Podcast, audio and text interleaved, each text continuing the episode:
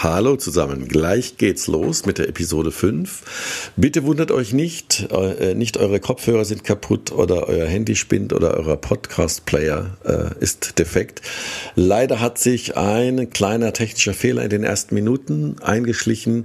Entschuldigt bitte, klingt ein bisschen störend, also lasst euch nicht ablenken. Falls es nervt, ein bisschen nach vorne skippen. Hinten geht's mit gewohnter Qualität weiter. Viel Spaß dennoch, also bis bald.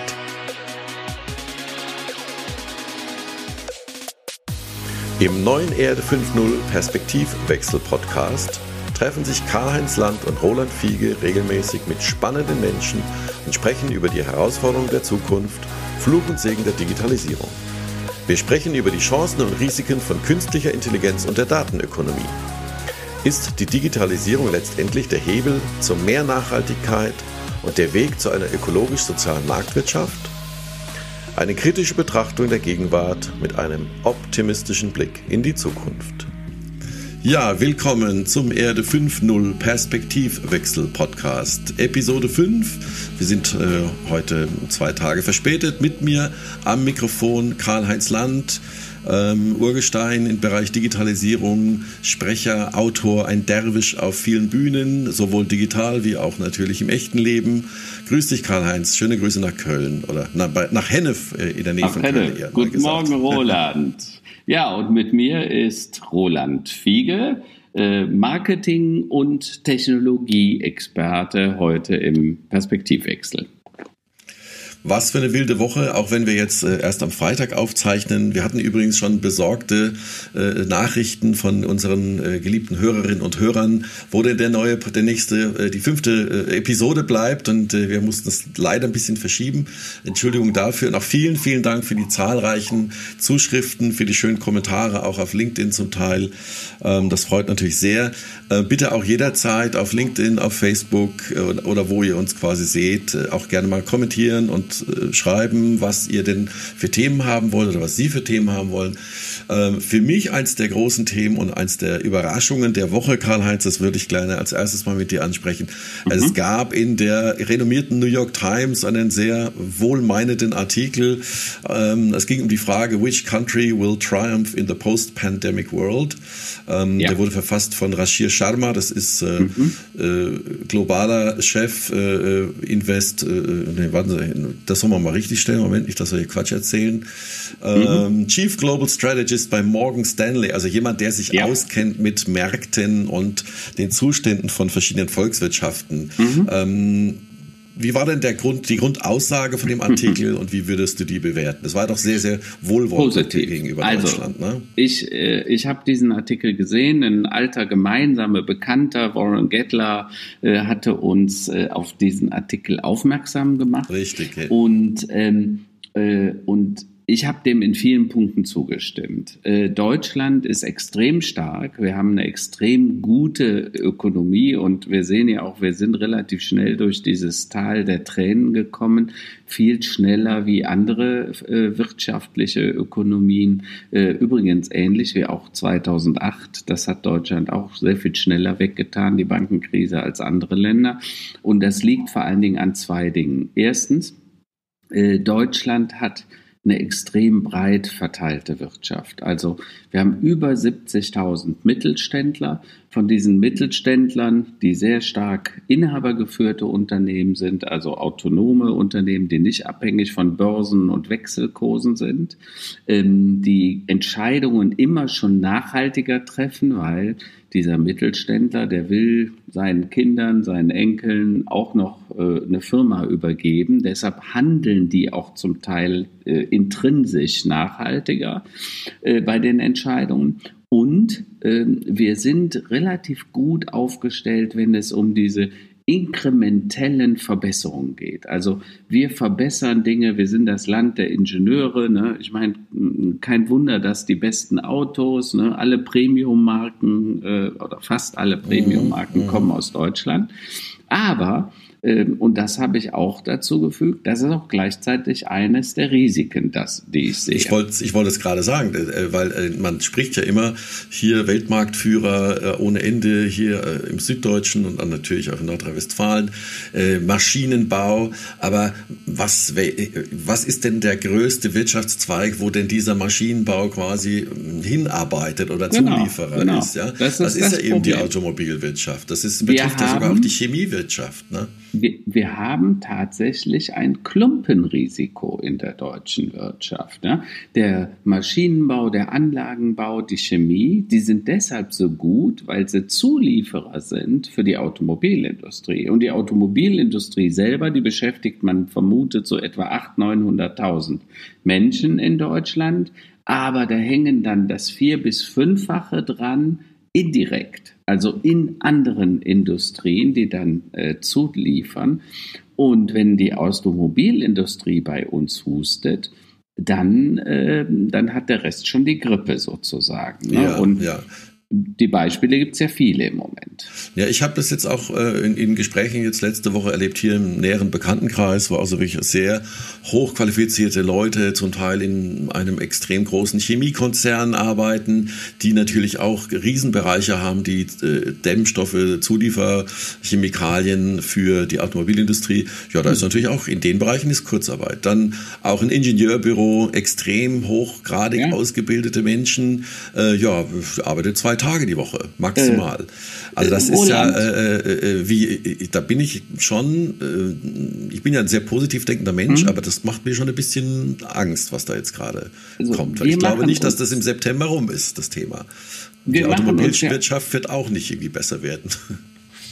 Wir machen uns ja oft gar nicht klar, wie die Verkettung ist. Also beispielsweise auf einem Airbus sind im Schnitt 2 bis 3 Tonnen Farbe, ja, ne? Und der wird natürlich aus chemischen Stoffen hergestellt, ja.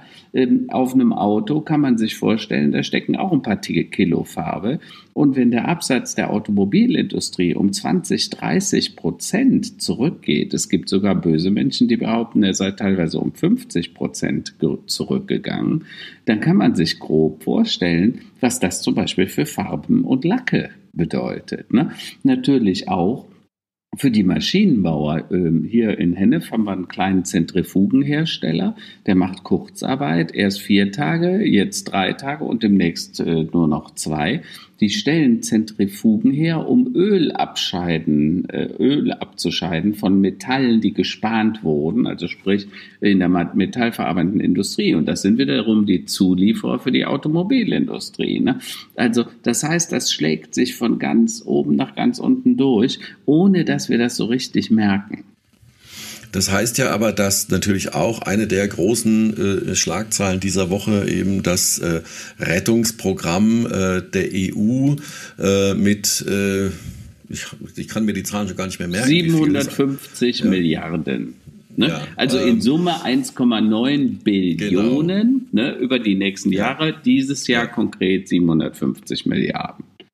Aber das bedeutet ja, also meine Einschätzung ist die, dass wir jetzt die nächsten Jahre, und ich würde mal sagen, von mindestens 2, 3, 4 Jahren, ist meine Einschätzung, dass wir als Volkswirtschaft in allererster Linie quasi von diesem, in der Makroökonomie nennt man das nach Keynes, Deficit Spending leben werden. Das heißt, das Geld, was von der EU und vom Bund dann zu verteilen gilt, sei es als Kurzarbeitergeld, sei es als zinsgünstige Kredite über eine KfW oder die Landesbanken, sei es über Förderprogramme für Digitalisierung. Ich bin absolut überzeugt davon, dass das eine Epoche jetzt kommt, wo die ganze Volkswirtschaft in höchsten Grade, statt von der Automobilwirtschaft abhängig zu sein, weil der wird es nicht besser gehen die nächsten Jahre, letztlich von Fördermitteln in irgendeiner Form auch abhängig werden. Das ist natürlich auch eine andere Situation, als wir es in der letzten Nachkriegszeit so fanden. Ne? Also ich bin vollkommen bei dir, Roland. Wir sind massiv von den Fördergeldern abhängig. Das ist eine quasi künstliche Subventionierung der Gesamtwirtschaft. Wir haben es halt versäumt, in den letzten 10, 20 Jahren die Digitalisierung und die Netze, den Netzausbau, Plattformökonomie, Sharingökonomie, die Dematerialisierung wirklich ernst zu nehmen. Und wenn du heute dir anguckst, wo sind die wirklich wertvollen Unternehmen? Na, früher haben wir ja weltweit in der obersten Liga mitgespielt. Wenn du die heute anguckst, von den 10 wertvollsten Unternehmen sind 6 reine Softwareanbieter, ne, also Google, Apple, Facebook und so weiter, die also im Digitalumfeld sind. Ne, das war vor 30 Jahren noch ganz, ganz anders. Ne, da waren es die großen Maschinenbauer, die Siemens, die General Electrics, General Motors und so weiter, die sind alle weg, die laufen unter ferner Liefen. Und ich weiß nicht, ob du das auch mitbekommen hast, seit letzter Woche ist Tesla, der ja von sich sagt, er sei ein Computerkonzern, der auch Automobile drumherum baut. Tesla ist seit letzter Woche mehr wert als VW, BMW und Mercedes zusammen. Ja? Das ist wirklich sehr erstaunlich, vor allem wenn man bedenkt, dass das Auto eine ästhetische Anmutung eines Toyotas hat. Ja. Aber natürlich ist das die Technologie und wie gesagt, das fahrende iPad auf Rädern, ja, was genau. Natürlich auch sehr gute Performance, die sind da Lichtjahre voraus, was eigene Chip-Herstellung, was eigene Steuerung angeht. Definitiv so. the way to go. Und ich könnte mir auch gut vorstellen, dass Tesla als Plattform letztlich agieren wird. Ja. Und ja, aber die werden ordentlich aufräumen. Roland, hier kann man wieder das Totalversagen der Deutschen erkennen, also im Sinne Automobilbau. Zum einen, ne, bei uns, der Umsatz von BMW, Mercedes und VW ist halt massiv eingebrochen, bei Tesla nicht. Ja, gut, jetzt kann man sagen, Klage auf niedrigem Niveau, weil die verkaufen auch nur 300.000 Autos im Jahr, vielleicht 500, im nächsten Jahr 500.000. Also das ist natürlich auch eine andere Größenordnung. Aber dann sagt der VW-Chef, wir werden jetzt eine Softwareplattform werden. Und wir werden das Betriebssystem fürs Auto schreiben. Also ich finde das insofern lustig. Das kommt einfach nur 10 Jahre oder 15 Jahre zu spät, diese Erkenntnis. Ne? Weil wenn du dir mal überlegst, wie das beim Computer gewesen ist, ja, wir hätten doch lernen können, Microsoft, das Betriebssystem war entscheidend und nicht, ob der von HP oder Dell oder IBM oder Siemens kam. Die haben es übrigens alle aufgegeben. Das Betriebssystem ist der entscheidende Mehrwert. Und die gesamte Wertschöpfung im digitalen Raum geht halt Richtung Software und Service. Und das erkennen wir einfach 10, 15 Jahre zu spät. Naja, es gab ja mal schlaue Menschen, die als quasi USA der Wilde Westen erobert wurde, die dann, sagen wir mal, die Railway gegründet haben, also die Eisenbahn. Und wer quasi die Eisenbahn gehört hat, die Verkehrswege, denen gehört quasi, die können sämtliche Wertschöpfungsketten oben drauf packen. Und bei Software ist ja genau das Gleiche. Du hast eine Plattform, der Browser ist letztlich der wichtigste Teil und Anwendungen, die da drin laufen. Also das Internet ist quasi das neue Betriebssystem und beim Auto ist, denke ich mal, Tesla das aktuell das interessanteste Betriebssystem.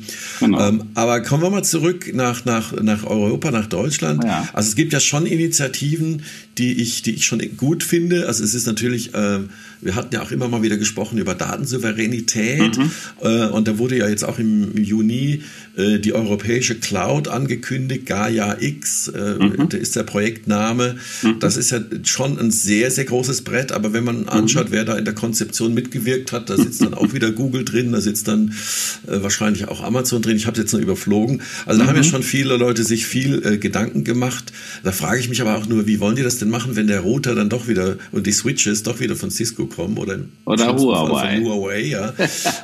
Aber das Thema an sich ist ja wieder, wenn wir wieder zu Fördermitteln kommen, ist ja ja genau der Weg, den wir eigentlich gehen müssen. Wir müssen wirklich gucken, dass wir da eine eigenen, wieder so wie wir eigene Autos, eigene IP, eigene Patente haben. Ich rede jetzt mal von europäischen Ordnung oder als in Deutschland auch, da wirklich mehr selbst machen. Also das ist das A und O. Und es gibt, ich habe jetzt mal die letzten Wochen die Gelegenheit gehabt, für ein Projekt verschiedene Fördermittel im Bereich Digitalisierung mir in Deutschland anzuschauen. Und das ist ja noch wirklich dünn. Also da gibt es dann diese Beratungsgutscheine, irgendwie ein paar tausend Euro hier, ein paar tausend Euro da.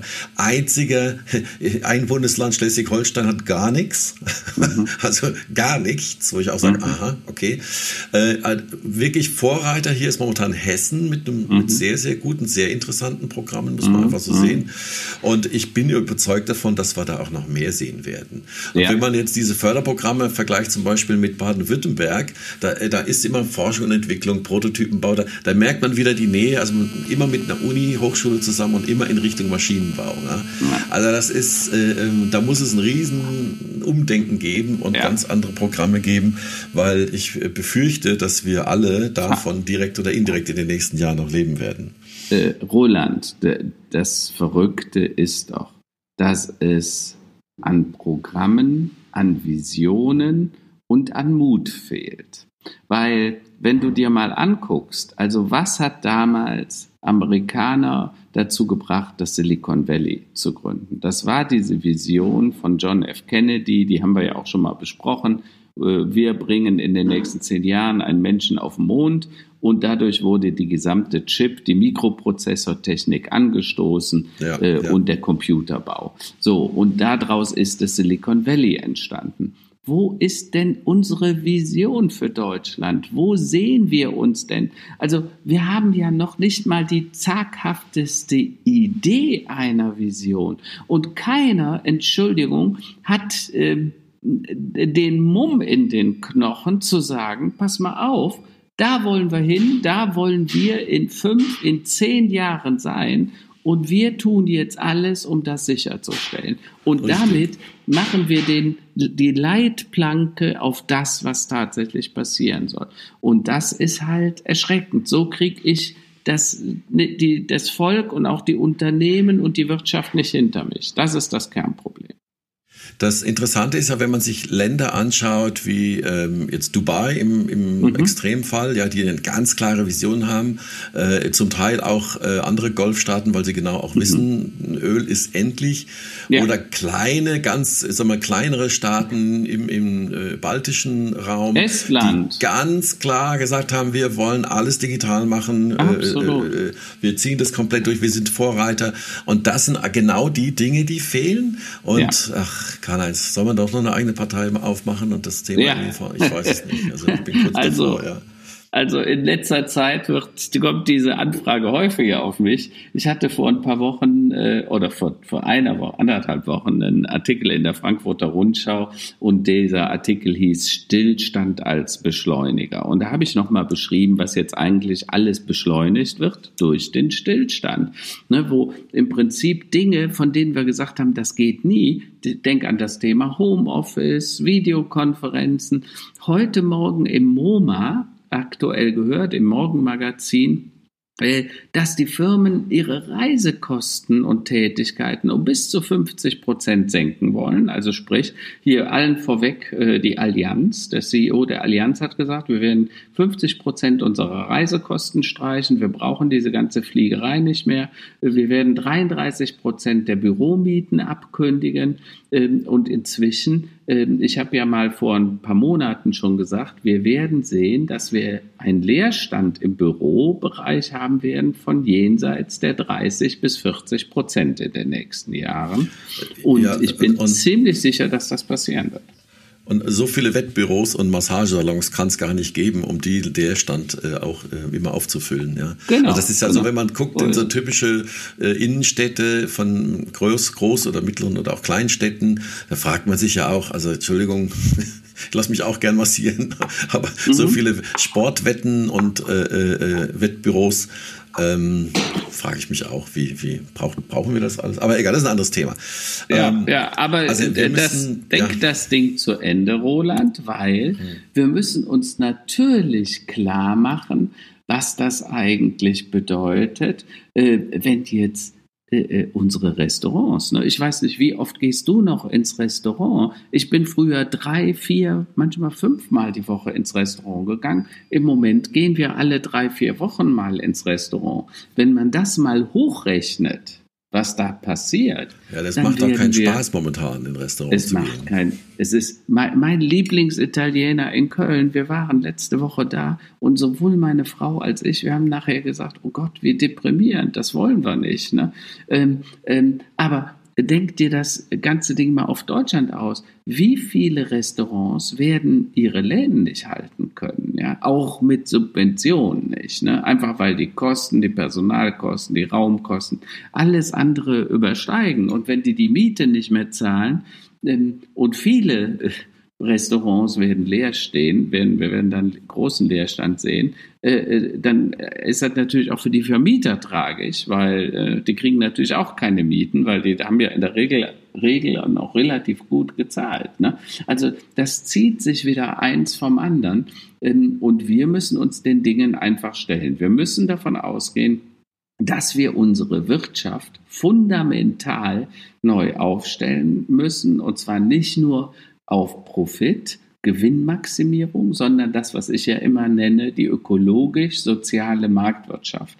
Eine Marktwirtschaft, die ökologisch, sozial und wirtschaftlich, ne? Ich sage nicht, wir brauchen keinen Profit mehr. Ich sage, sie muss nur ausgewogen sein und ausbalanciert. Und meine These ist da halt wie immer, das wird nur über Zirkulärökonomie erreicht werden können. Ach, wir müssen doch eine Partei. Du machst eine Partei auf, oder? Ich weiß es nicht. Ja. Also ehrlich gesagt, ich geniere mich immer, weil das mit den Parteien, wenn ich mir so angucke, was der eine oder andere Politiker da im Moment von sich tut, ich muss ja zugeben, ich bin seit ein paar Monaten irgendwie so ein geheimer Söder-Fan geworden. Der Söder, der macht da einen relativ guten Job und ich denke auch, der wäre ein geeigneter Kanzlerkandidat. Unser lieber Jens Spahn macht auch einen guten Job, glaube ich, gerade in dieser Corona-Krise. Jetzt gibt es ja die Ersten in der CDU, die fordern, er soll der Vorsitzende der CDU werden. Das fände ich einen cleveren Zug, weil dann könnte Söder vielleicht tatsächlich Bundeskanzlerkandidat werden. Und wenn ich mir dann angucke, was andere Parteien sagen, also ich bin von den Grünen, von Habeck, total enttäuscht, ja. Also, weißt du, als gäbe es nichts anderes als ein Tempolimit, ja. Das ist so der Lametta am Tannenbaum. Das interessiert im Moment so gerade gar keinen, ne? Und andere von der FDP, die sagen dann so Dinge wie, er will 12 Wochen sonntags geöffnet haben. Da sage ich, wir reden gerade über die größte Weltwirtschaftskrise seit 1928 und dann kommt jemand mit einem Vorschlag, lass uns doch einen Sonntag öffnen. Ja, das finde ich toll, ne? Aber es wird auch nicht so die Weltwirtschaft retten. Also es ist teilweise schon erschreckend. Ja. Also ich denke, wir werden mal in Kürze jemanden zu Gast haben, sehr bald. Möchte ich noch nicht so viel verraten, der sich sehr, sehr gut auskennt mit dem Ökosystem im Bereich Startups in Deutschland. Mhm. Der mal die Situation der letzten 5 bis 10 Jahre sehr gut beurteilen kann, die aktuelle Situation. Und vielleicht, dass wir da nochmal auf dieses Thema kommen, wenn man ein Subventionsprogramm ganz speziell für Digitalisierung, Softwareentwicklung macht, für Startups oder auch für bestehende Unternehmen, wie wir da eigentlich einen großen Schritt weiterkommen können. Ja, also bin ich vollkommen bei dir. Das muss passieren. Ich hatte dir ja beim letzten Mal schon gesagt, stell dir vor, man würde die 10 Milliarden, die Lufthansa bekommen hat, oder genau, glaube ich, waren es ja 9 Milliarden, aber die kriegen auch nochmal 9 Milliarden, bis das Ding zu Ende ist, glaube ich. Und man hätte diese 9 Milliarden an 10, also statt an ein Unternehmen, an 40.000 Startups gegeben. Jedes hätte theoretisch 250.000, 230.000 Euro bekommen können und sich dann mit den Themen beschäftigt, die tatsächlich wichtig wären. Meine Rechnung kennst du, wenn davon die Hälfte übrig bleiben nach 5 Jahren, die anderen sind verschwunden und die im Schnitt 50 Mitarbeiter haben, dann reden wir über 1 Million neue Arbeitsplätze in neuen Industrien und hoffentlich dann 10.000 bis 20.000 neue Unternehmen. Und die Startups von heute sind ja der Mittelstand von morgen und wenn es gut geht, die Konzerne. Siehe SAP, siehe Facebook, siehe Google. Das waren nämlich auch alles mal Startups und übrigens nicht mal vor mehr als 20 Jahren oder knapp um die 20 Jahre. Genau, und genug Garagen gibt es sicherlich auch, um zu starten. Zum Thema hier die großen Schwergewichte. Wir haben ja lange, und ich bin jetzt auch am 30. wieder bei NTV in der Telebörse, geht es mal wieder um Facebook-Quartalszahlen frühmorgens um 8:15 Uhr, wenn ihr wach seid, das schon am 30. Ja. Wir haben ja lange jetzt darüber gerätselt, wer ist der Facebook-Killer? Also was kommt als nächstes? Und es gibt meines Erachtens am Horizont erste Anzeichen von einer Anwendung, die das schaffen könnte. Ich sage dir auch warum. Ich rede von TikTok, weil TikTok es einen sehr klugen Schachzug gemacht hat. Sie haben sich einen CEO, einen amerikanischen CEO geholt, und zwar denjenigen, der, ich muss mir den Namen nochmal ziehen, derjenige, der die Streaming-Plattform Disney Plus für Disney verantwortet hat. Ja? Also das ist ganz, ich guck mal kurz, das ist ein cleverer, also politisch gesehen cleverer Schachzug. Kevin Mayer heißt er. Ja, okay. Und weil natürlich durch die Verankerung in China mit ByteDance natürlich jetzt der Krieg losgeht, wem gehören die Daten? Ja? Und Zuckerberg und auch die Kollegen von Google, die argumentieren ja immer, wenn wir das nicht machen, wenn wir quasi da nicht freie Hand haben, dann machen die Chinesen das und dann verlieren wir da die Lufthoheit. Und jetzt ist der erste Punkt, wo ich sage, die werden auch nicht unbedingt ihren IPO in New York machen, die werden ihn wahrscheinlich eher in Hongkong machen. Da kann ich mir gut vorstellen, weil das Produkt ist sensationell, das funktioniert, das ist zeitgerecht, das ist zeitgemäß, unglaublich unterhaltsam auch. Also es hat so eine addictive Quality, also dass man da quasi man kann nicht wegschalten, das ist wie beim Chips essen. Ja. Da wird Dopamin ausgeschüttet, man freut sich, man muss weiterklicken, man muss weiter gucken. Und das sind ja immer die großen Merkmale von all diesen Plattformen, dass sie eben entsprechend Suchtpotenzial haben. Und das hat TikTok. Und ich denke mal, da kann Mark Zuckerberg, übrigens hast du gesehen, ihn auf dem Surfbrett mit dieser Zinksalbe im Gesicht? Hast du nicht gesehen? Musst du mal gucken. Er sah aus wie Mephisto. Also sagen wir mal so, man soll sich nicht lustig machen über das Aussehen von Menschen, aber er hatte, sagen wir mal, ein sehr, sehr weißes Gesicht durch Sun Protection auf dem Surfboard vor Hawaii. Okay. Also auf jeden Fall, das ist jetzt ein Kandidat, wo ich sage, die sind jetzt schon so vor IPO schon so groß, außerdem sind sie aus China, die wird er nicht kaufen können. Ja? Da kommt die große Gefahr. Ja, also das mag durchaus sein. Ich kann es ehrlich gesagt gar nicht so richtig verstehen bei TikTok. Ich habe irgendwie das ganze Modell noch nicht so richtig verstanden.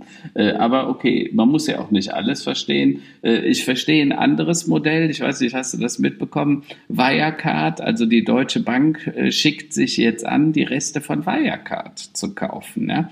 Und das ist wieder was ich interessant finde. Wirecard Betrug ohnegleichen, das haben wir alle noch nie erlebt, dass Leute so systematisch, bandenmäßige Kriminalität wird ihnen jetzt vorgeworfen. Das heißt, dass der Vorstand da mit seinen Kollegen richtig Mu gemacht hat. Und da werden wir noch viele, viele Verhaftungen sehen in den nächsten Wochen und Monaten, vermute ich.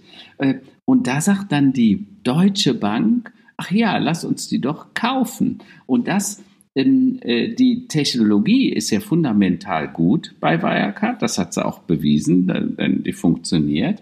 Das Problem war das Geschäftsmodell offensichtlich und die Deutsche Bank gibt damit eigentlich zu, dass sie sowas nicht entwickeln können. Ja? Und ich weiß nicht, ob du dir das noch so im Kopf ist, Ich weiß, als wir vor 8, 9 Jahren, da hat die Deutsche Bank massiv in Digitalisierung investiert, hat Hunderte von Millionen in neue Bereiche gesteckt. Und es ist genau gar nichts rausgekommen. Ne? Ja, der Elefant wurde schwanger und gebar eine Mücke. Ja, das war das, was passiert ist. Und aber dann mit der großen Kohle dann jetzt nach der Wirecard schlagen, das scheint das Einzige zu sein, damit die großen etablierten Player überhaupt lernen, was passieren muss. Und du kennst meinen Lieblings-Makroökonom Josef Schumpeter, den ich nicht oft genug zitieren kann, der ja immer gesagt hat, die schöpferische Zerstörung ist der Prozess, der notwendig ist, um die Systemfehler zu vermeiden oder aufzudecken und letztendlich zu einer Neuordnung in den Wirtschaftssystemen zu führen. Und ich glaube, wir haben so viele Systemfehler in den Banken, in der Automobilindustrie, in der Flugindustrie, heute ging es um die Kreuzfahrtindustrie, die ersten Schiffchen fahren wieder über die Nordsee, ja, 3 Tageskreuzfahrten, du darfst aber das Schiff nicht verlassen. Also ich frage mich, wie bescheuert man sein muss, ja. Und all das passiert und die Leute reden dann drüber, ach, wann wird's wieder so sein wie gestern? Und ich kann nur warnen, lasst es uns auch nicht wollen. Bitte, bitte, bitte, lasst uns das nicht mehr wollen. Lasst uns nach neuem Ufern streben und nicht zurück zu dem Alten, denn dann, kann ich euch sagen, dann wird unser Planet rucki-zucki zerstört sein. Das ist richtig, das ist richtig. Also da fällt mir auch nicht viel zu ein, wirklich. Also, lass uns mal über Homeoffice reden. Vielleicht eine ganz neue Entwicklung. Ich darf nicht sagen, von welchem Konzern. Es war ein großer Konzern. Da hat die Betriebsratsvorsitzende mich angerufen und gesagt, ich soll einen Vortrag bei ihr halten. Und zwar vom Gesamtbetriebsrat wegen diesem Homeoffice. Und dann haben wir mit gesprochen, was das denn eigentlich ist und was das eigentlich bedeutet. Ne? Also die Frage ist ja immer, wenn du jetzt viel von zu Hause arbeitest und viele Mitarbeiter finden das übrigens als sehr angenehm, die wollen auch gar nicht anderes mehr. Das Problem ist nur, wie ist das denn mit der Ergonomie an diesem Arbeitsplatz Homeoffice? Also muss dann der Stuhl auch ergonomisch sein? Muss die Arbeitsoberfläche, die ja vorgeschrieben weiß sein muss, des Schreibtisches auch weiß sein? Wie ist das mit der Ergonomie des Bildschirmes und? Da stellen sich ja doch eine ganze Reihe von Fragen. Und übrigens, wer bezahlt eigentlich die Miete für dieses Homeoffice? Macht das dann auch der Arbeitgeber für diese paar Quadratmeter? Da wird es garantiert eine DIN-Norm geben, da wird die Berufsgenossenschaft vorbeischauen und dann gucken, ob meine Steckdosen hier auch alle sicher sind. Ja. Und weißt du, was jetzt das wird doch Riesenkreise zägen. Was der eigentliche Skandal ist, diese ersten Konzerne sagen jetzt, wir wollen das nicht mehr Homeoffice nennen, wir nennen das Mobile Working. Weißt du warum? Wenn du das tust und das Mobile Work nennst, dann hast du keine Office-Funktionalität mehr und dann gibt es auch den Arbeitsplatz als solchen gar nicht mehr. Weil du kannst ja theoretisch auch vom Freibad arbeiten. Ne? Genau, und oder im Urlaub. Damit wollen die Unternehmen frühzeitig durch eine Sprachwandlung, ne, das ist eigentlich so eine Trumpsche Verschleierungstaktik, ich nenne es anders, ne? Ich nenne es nicht Klimawandel, ich nenne es Starkwetterereignisse, ja, so wie Herr Trump das dann macht, genau. Ja. Und wir nennen nicht mehr Homeoffice, sondern wir nennen es Mobile Work, ja, weil bei der mobilen Arbeit, da kann ich ja gar nicht auf die Ergonomie achten können müssen und da stellt sich ja auch die Frage nach meiner anteiligen Miete gar nicht, ja. Also da kommt was auf uns zu, wo ich nur sage, hallo Nachtigall, ich höre dir trapsen. Da wird es einen eigenen Wirtschaftszweig geben, sage ich dir. Die werden Homeoffice, die werden quasi dein Heimbüro abnehmen aus sicherheitstechnischen Gründen. Da wird es spezielle Versicherungen geben für was auch immer da drin steht. Dann hast du dann am Ende auf deinem privaten Rechner oder deinem musste dann wahrscheinlich 2 Schreibtische haben, mussten Inventuraufkleber drauf haben. Also die Deutschen werden das schon sehr, sehr genau alles regeln. Da bin ich mir vollkommen sicher. Weil es muss ja auch, solche Leute müssen ja auch Beschäftigung finden. Das wird dann so geregelt wie beim Untergang der Titanic, die Musik, die hat auch noch genau gesagt, wer wo zu sitzen hat, ja. So, und die Musik spielt bis zum Schluss sozusagen. Ja, also vielleicht interessiert es auch unsere Zuhörer. Also ich sitze jetzt so ein Thema hier im Büro zu Hause. Nochmal ganz kurz, den Begriff Homeoffice, den gibt es ja genauso wenig wie Public Viewing, ja. Also Public Viewing ist ja irgendwie Leichen quasi anschauen, ja. Oder Leichenschau. Die Deutschen meinen damit Fußball gucken draußen zusammen. Und den Bereich Homeoffice, den gibt's eigentlich auch nicht. Also meine englischen Kollegen haben gesagt, okay, today I work from home, ja. Okay, also ich arbeite zu Hause und ich habe hier einen schönen Blick in unseren sehr, sehr grünen Garten. Und das ist so meine Perspektive. Wie ist deine Perspektive, wenn du sitzt in deinem Heimbüro? Ich bin ja hier oben in der alten Bibliothek dieses Klosters. Das ist so eine Art Penthouse und ich gucke hier wirklich nach allen Seiten, ins Grüne, in den Wald, ein bisschen auf die alte Kirche. Also eine sehr schöne Umgebung. Und noch was ganz anderes. Macht ihr eigentlich Urlaub dieses Jahr? Nee, wir haben unseren Urlaub. Wir hatten eigentlich Ligurien geplant. Ja, wir wollten da runterfahren mit dem Cabrio. Aber gerade noch Italien war uns ehrlich gesagt ein bisschen zu heiß, auch wenn es wunderschön ist, weil wir einfach keinen Bock haben, dann bei der Rückkehrfahrt womöglich dann wieder 10 oder 14 Tage in Quarantäne zu gehen. Ne? Also ich glaube, das ist eigentlich jetzt der beste Zeitpunkt, um so Städte wie Venedig oder Rom anzuschauen, weil da ist ja sonst kaum jemand, ja. Auch ein bekannter anderer Podcaster und Journalist, Micky Beisenherz, ist momentan auch unterwegs im Süden, postet immer schöne Bilder von leeren Straßen.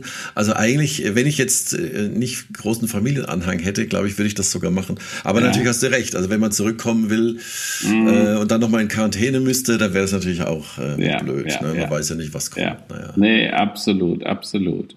Übrigens, hast du dieser Tage gesehen, was diese Ocasio-Cortez, diese Demokratin, die aus New York kommt,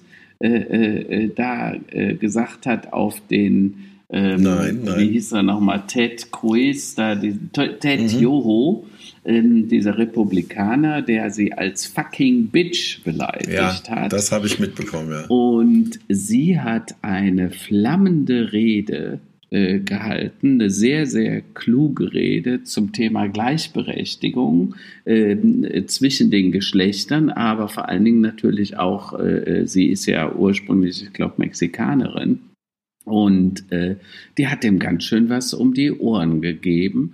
Die ist gut. Und ich muss sagen, das sind die jungen Leute, die wir unbedingt in der Politik haben sollten. Und das ist auch übrigens der Grund, weshalb ich immer sage, nee, lass mal, weil, weißt du, mit 58, ich gehöre ja auch schon fast, also ich habe zwar noch wenig weiße Haare, aber das liegt vor allen Dingen daran, dass mir die vorher ausfallen. Und aber diese alten weißen Männer, ich glaube, wir sollten tatsächlich viel früher den jungen Leuten die Bühne überlassen. Und vor allen Dingen, glaube ich, wir sollten vor allen Dingen jungen Frauen die Bühne überlassen. Ich weiß nicht, ob du die Statistik gesehen hast. Alle Länder, die eine Regierung haben, wo namhaft Frauen drin sind und in der Mehrheit, die haben die Pandemien wunderbar überstanden. Habe ich gesehen, ja. Und die Länder, wo diese, Entschuldigung, etwas bescheidenen, im Geiste bescheidenen Männer an der Regierung sind, Bolsonaro, Trump oder Orban, jetzt in der Ukraine, da geht's richtig drunter und drüber, ja. Das heißt doch im Klartext eigentlich nur mehr Frauen an die Macht und mehr junge Frauen an die Macht. Da bin ich dabei, da bin ich absolut dabei und ja, wir alte weiße Männer haben schon lang genug Unheil in die Welt getragen, jetzt dürfen nur die Frauen sich dran versuchen, aber genau. In einem fairen Mix natürlich, nein, Quatsch. Am Ende der Kompetenz, wie du schon gesagt hast, es spricht ja von einer bestimmten Kompetenz, einer bestimmten Sozialkompetenz, einer bestimmten Art, sagen wir mal, vielleicht auch vorsorglicher zu handeln und bedachter zu handeln, weniger Testosteron heißt ja vielleicht auch weniger Quatsch machen, ja. Mhm. Das ist ja schon auf dem Schulhof so. Ja, und genau. Insofern kann ich das durchaus unterschreiben.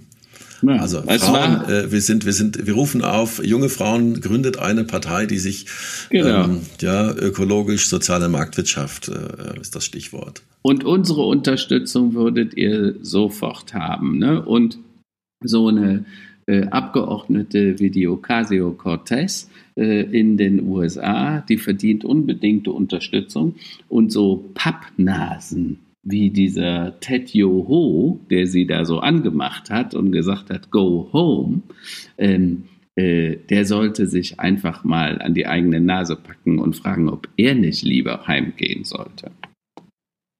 Ja, jetzt müssen wir mal gucken, wer da in Deutschland in Frage kommt. Also es gab ja durchaus auch junge Nachwuchspolitiker, die eigentlich auch wirklich rhetorisch sehr gut waren. Also jetzt mal junge Männer zum Beispiel, wie der Herr Amthor. Aber der Herr Amthor hat sich ja ins gleiche Bein geschossen wie der Herr Guttenberg. Ja, ich glaube, den sehen wir jetzt hier erstmal eine ganze Weile auch nicht mehr wieder. Und also gucken wir mal, wer da kommt. Aber ich glaube, dass wir jetzt erstmal diese Kombination Söder und Spahn, ich glaube, das ist sehr erfolgsversprechend, was du vorhin auch sagtest. Das ist eine erfolgsversprechende Kombination. Lass es mich so sagen, bezogen auf Amthor. Und das ist ja so eine Gruppe. Er hat sich ja einer Gruppe angeschlossen. Guttenberg, Amthor, Maaßen, ja. Das sind ja alles Leute, die schon für was Besonderes stehen, die alle ihre Probleme hatten. Und wo ich sage, die nicht besonders charakterfest zu sein scheinen, ja. Und was mir an dieser Cortez so gut gefällt, die hat einfach Charakter, die hat Format, die tritt ein für das, was sie sagt, die macht aber auch das, was sie sagt. Schlimm ist immer, wenn du das Gefühl hast, die sagen das eine und machen was ganz anderes. Und gerade beim Amthor, ich erinnere mich an die Diskussion, als er damals parlieren wollte, nachdem der, wie hieß er nochmal, unser Freund Robo, der mit den blauen Haaren, der dieses tolle Video gemacht hatte, ne? Wie er dachte, er könnte dagegen halten. Und da habe ich mir gedacht, Junge, guck dich mal im Spiegel an, wie du aussiehst, dann weißt du auch, dass da irgendwas grundsätzlich anders funktioniert. Und das ist einfach was, wo ich sagen muss, da sollten die Leute selbstkritischer sein und sollten auch sich mal selber auf die Charakterfragen stellen. Ich glaube, dann würde ihnen die eine oder andere Entscheidung auch deutlich leichter fallen. Also das heißt, wir haben jetzt in der nächsten Wahl haben wir nochmal mit alten oder mittelalten weißen Männern zu tun. Aber gut, das Einzige, was ich mir wünsche bei der nächsten Bundestagswahl, ist, dass wir nicht so viel Desinformation haben im Netz wie jetzt bei in den USA. Das ist das, wo ich wirklich so ein bisschen Befürchtung habe, dass Demokratie einfach, das sieht man ja jetzt schon, wird systematisch untergraben. Und wenn man sich mal den Wahlkampf anschaut, ich habe ein sehr interessantes Interview mit Hillary Clinton und Kara Swisher nochmal gehört. Das war kurz nachdem sie die Wahl verloren hatte, wo auch nur mal ganz dezidiert die Mechaniken und wie quasi Desinformation mit Bots und mit Armeen von Schreiberlingen auch im Balkan und wo die alle saßen. Also das kann man einfach generalstabsmäßig aufziehen, um dann einfach irgendeine Behauptung aufzustellen, und dann ist es einfach, das weißt du auch, sehr schwer dagegen anzuarbeiten, dann ist derjenige erstmal gebrandmarkt und muss sich dann mit Gegendarstellung und irgendeinem Quatsch beschäftigen, statt auf seine eigentlichen Programme aufmerksam zu machen. Und das ist das, wo ich vor dieser, Entschuldigung, Hate Machine, Facebook, wirklich ein bisschen befürchte oder hoffe, dass der Wahlkampf auf dieser, sagen wir mal, unter der Gürtellinienebene in Deutschland nicht so explodiert.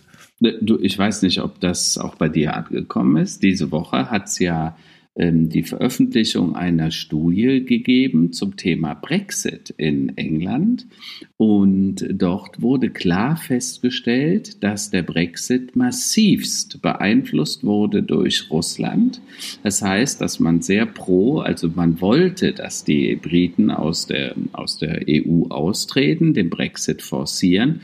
Und es ist klar gewesen, dass die Geheimdienste Informationen hatten, dass das passiert. Die haben das auch ein paar Mal angemahnt, aber politisch war es nicht gewünscht, darüber zu sprechen. Besonders jetzt Boris Johnson, der ja pro Brexit war, die haben das einfach gewähren lassen. Und richtig, was der größte Skandal ist, nachdem das jetzt hochgekommen ist, also nachdem man all diese Beweise, und es gibt wohl ganz viele Beweise gefunden hat, sagt Johnson, er will trotzdem keinen Untersuchungsausschuss. Das Thema ist damit für ihn abgeschlossen. Ja? Ja, weil es hat ihm ja geholfen, wenn man so sagt. Genau, es hat ihm geholfen. Und da kommt jetzt wieder das Thema des Charakters. Ne? Wir müssen unsere Politiker halt in Zukunft auch viel stärker charakterlich hinterfragen, nicht nur, was die sagen, sondern auch vor allen Dingen, wie sie denn handeln, ja. Und es gibt Leute, die sagen, also über bestimmte Menschen, hier die Ursula von der Leyen, die wäre eine Eisfürstin, ja, also die wäre immer sehr kühl, ne. Es gibt andere, die sagen, der behandelt seine Fahrer und seine Leute wie, Entschuldigung, richtig fies, ja. So, und wenn der das tut, ich sage immer, dann wird er wahrscheinlich andere Menschen auch so behandeln, so nach oben buckeln und nach unten treten. Immer wenn es nutzt, lächeln, und wenn es nicht nutzt, kriegt man einen Tritt in den Hintern. Und ja, die Art von Politik und Politikern, die brauchen wir halt nicht mehr. Das ist richtig, aber das ist so, dass wenn es wenig gute Aspekte gibt durch diese letzten 4 Monate, durch Covid-19, ist ja, dass wir jetzt mal Politik in Aktion gesehen haben. Also ja, nach monatelang oder jahrelang sich gegenseitig blockieren und ausstechen und quasi nichts tun und aussitzen, waren ja alle gezwungen zu handeln, und zwar alle in ihrem Ressort, der Innenminister, der Außenminister, der Gesundheitsminister, ja, also alle mussten Vollgas geben, Wirtschaftsminister. Und da muss ich sagen, das ist, denke ich, genau das, was im Großen und Ganzen entscheidend wird bei der nächsten Bundestagswahl. Du erinnerst dich, wir hatten ja auch mal eine Bundestagswahl, da war die Wahl für Schröder eigentlich schon hochgradigst verloren. Er hatte damals noch nicht die Russen als Helfer, sondern er hat dann die Elbe Flut, das Hochwasser. Das war letztlich für ihn der große, ihn gerettet. Wahlkampfhelfer, wo er dann wirklich quasi mit dem Spaten auf dem Deich stand, so im übertragenen Sinne. Genau. Und das hat das Ding für ihn komplett gerettet. Genau. Und so sieht man jetzt eben auch, wenn ein Politiker mal handeln muss und wirklich mal beweisen muss, dass das funktioniert. Und es arbeiten ja auch in der Politik, ich kenne auch einige Leute in Kanzleramt, Büroleiter und. Das sind ja hochgradig gebildete Menschen dabei. Das sind ja wirklich hochgradig auch, kluge Köpfe, die da hinten dran auch arbeiten für die Ministerien und Ministerinnen und Minister. Also die haben ja auch viele schlaflose Nächte gehabt und sehr viel gearbeitet. Haben wir jetzt auch wieder bei der EU gesehen, bei dem Aushandeln dieses Notfallpakets. Und das wird jetzt die Wahl entscheiden, ganz klar. Roland, das Erschreckende ist doch, ich mache mir nicht so viel Sorgen um die Bundestagswahl bei uns nächstes Jahr. Ich glaube, da wird einiges. Wir sind relativ ruhig in der Bewertung und Beurteilung verschiedener Dinge. Ich glaube, da wird sich einiges zurechtrücken. Was mich mehr besorgt, ist die Entwicklung in den USA. Da haben wir nämlich tatsächlich nur noch 2-3 Monate bis zur Wahl. Mr. Trump ändert mal wieder die Richtung, ne? Der hängt ja sein Fähnchen immer in den Wind. Und jetzt sagt er auf einmal, jetzt hat er 3 Monate gesagt, wer eine Maske nutzt, ist feige. Ja, hat den Biden sogar dafür beschimpft. Und jetzt sagt er, nö, Masken sind schon gut, sollte man unbedingt tragen, wenn man den Abstand nicht halten kann. Also der erzählt gerade was ihm einfällt, unsinnigste Sachen, also bis hin, dass du dir Mittel spritzen sollst, Desinfektionsmittel und so weiter. Und jetzt macht er wieder was ganz anderes. Und ich bin ehrlich gesagt ein bisschen beunruhigt. Im Moment liegt ja Biden deutlich vor, aber ich bin echt beunruhigt, ob der nicht nochmal die Chance kriegt, das zu drehen. weil die Amerikaner sind da scheinbar oft noch ein bisschen spontaner wie wir. Ne? Und wenn es ein Hochwasser für Schröder war, ich hoffe nicht, dass der auch noch sein Hochwasser da bekommt. Ich hoffe, dass der Trump nach der nächsten Wahl endgültig weg ist. Und vor allen Dingen, er hat jetzt das erste Mal gesagt, öffentlich, und eins muss man ihm ja sagen, er sagt ja immer, was er meint. Er hat gesagt, er weiß noch nicht, ob er eine Wahlniederlage akzeptieren würde. Und wenn ich mir dann angucke, was er im Moment tut mit den Soldaten, die er in Portland, andere Städte schickt, neuerdings Wahnsinn. Seit gestern auch in Chicago.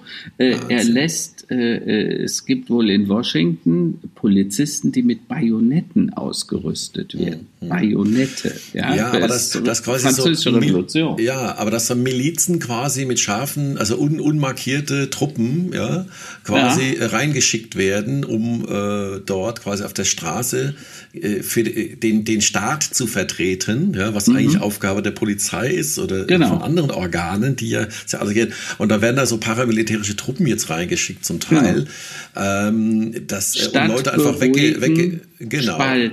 Statt beruhigen, spalten. Und diese paramilitärischen Dinge, der bringt die halt vielleicht sogar schon in Position.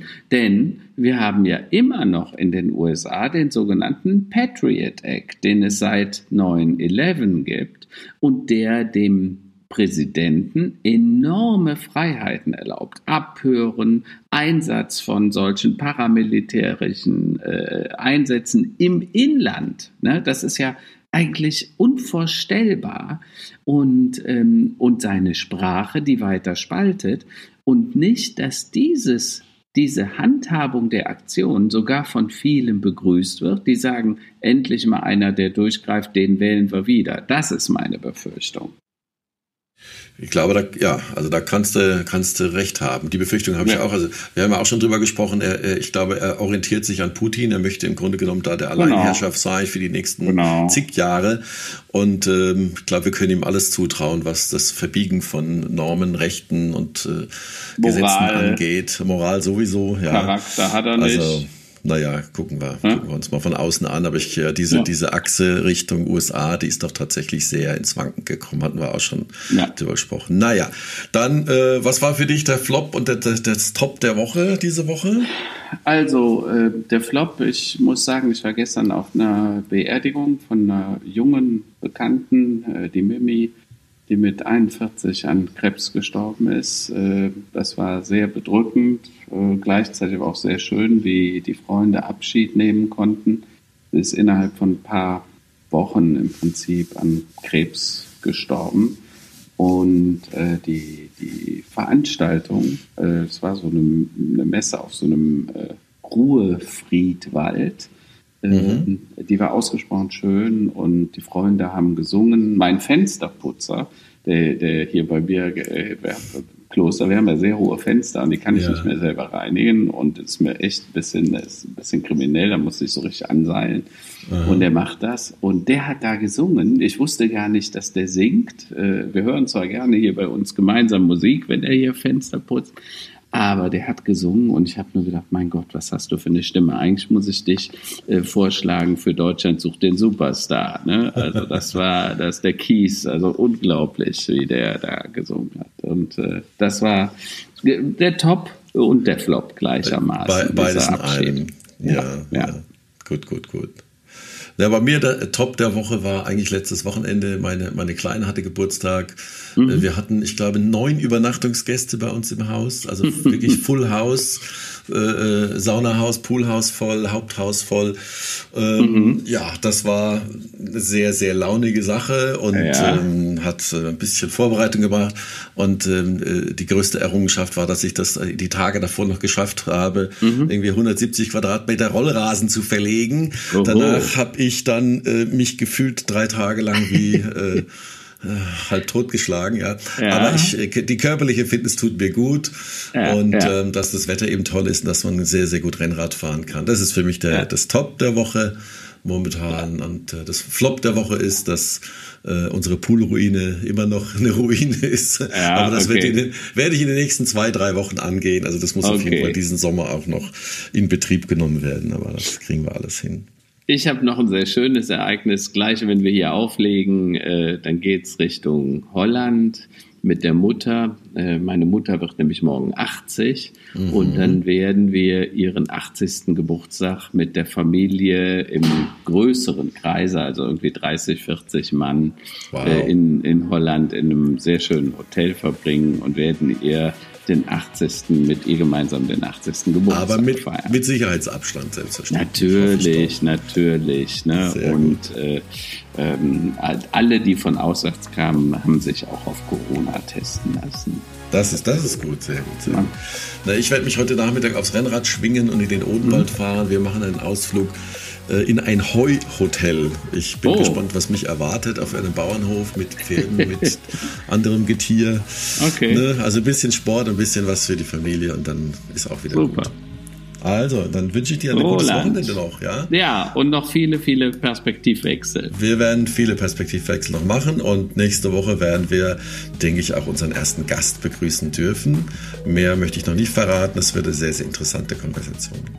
Super. Euch alles Gute. Bis nächste Woche. Ciao. Tschüss.